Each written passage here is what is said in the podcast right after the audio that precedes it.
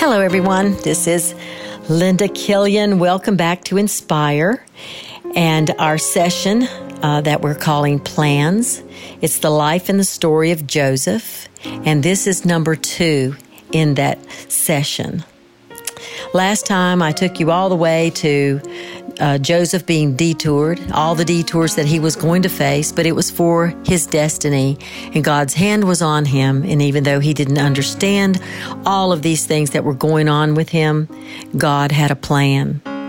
So today, I want to talk to you a little bit about Joseph, the boy. Joseph was born to Jacob and Rachel.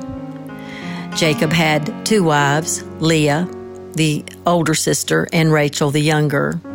He worked seven years to get Rachel, but he was tricked.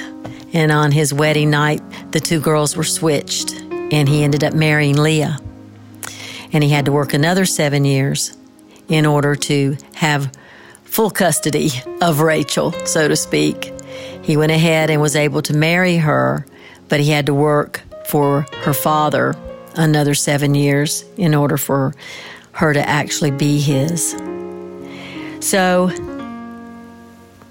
Joseph was number 11 of the sons. There were 12. And as we know, these 12 men were the tribes of Israel, the 12 tribes of Israel, each one having their own tribe. And Joseph was favored by Jacob because Joseph was the firstborn of the woman that he really did love, which was Rachel. Rachel had another one, um, Ben, Benjamin, and soon after he was born, she died in childbirth. So Joseph was um, very special. Um, I'm sure Jacob loved both his sons, and I'm sure he had love for the other sons.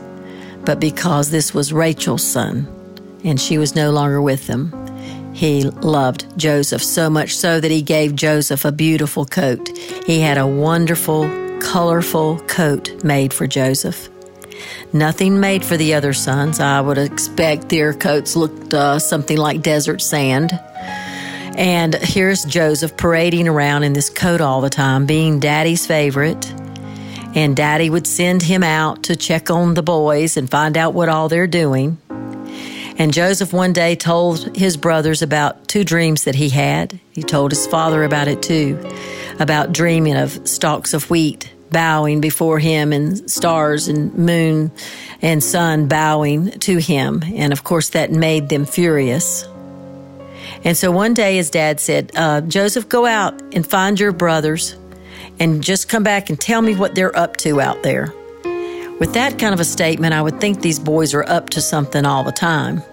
So dad sends the tattletale out.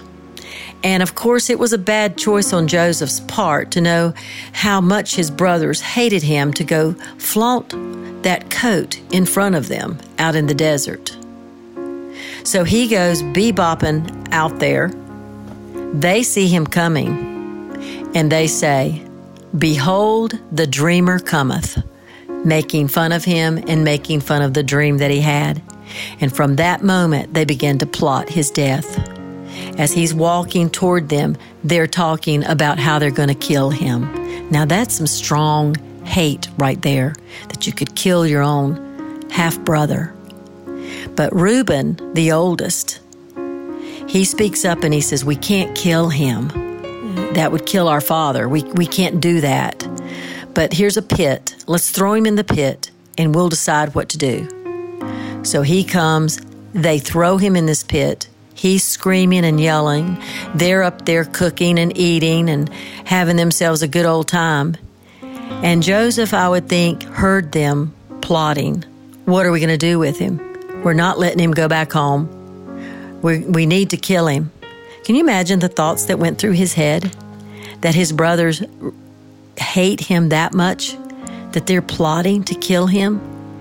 And I would imagine in that pit, Joseph had to do some thinking about his own attitude. You know, yeah, I guess I have been pretty spoiled. Dad's favored me, and I've kind of flaunted it in front of them. And you know what? I'm not the number one right now. I'm in a pit.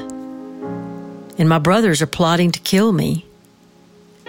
So God had to bring Joseph down a few levels because the destiny he had for him would not allow him to be prideful, puffed up, think he's better than other people. So the pit for Joseph was very necessary for his journey and for his destiny. And the next morning, they see a caravan of Ishmaelites coming, and they say to one another, Let's sell him to them so they did. For 20 pieces of silver, they sold Joseph to the caravan, and they kept his wonderful, colorful coat, put blood on it, and took it back to their father. And they told him that a wild animal must have killed Joseph because they found his coat. So Joseph is on his way to Egypt. That's the land of his destiny. But we're going to stop there, and I'm going to pick up tomorrow or the next time we meet with the story of him being sold out of that band into a home. So I hope you join me next time. And I hope you've enjoyed this. And I hope you've gleaned something from this today about pit experiences and how we need to look at ourselves. It's not always that God is trying to punish us. That's not the kind of God we serve. We serve a God who wants us to see ourselves and He wants us to come and reconcile those things that are in us. He wants to renew us, renew our minds and our ways of thinking so that He can catapult us into our future, into our destiny.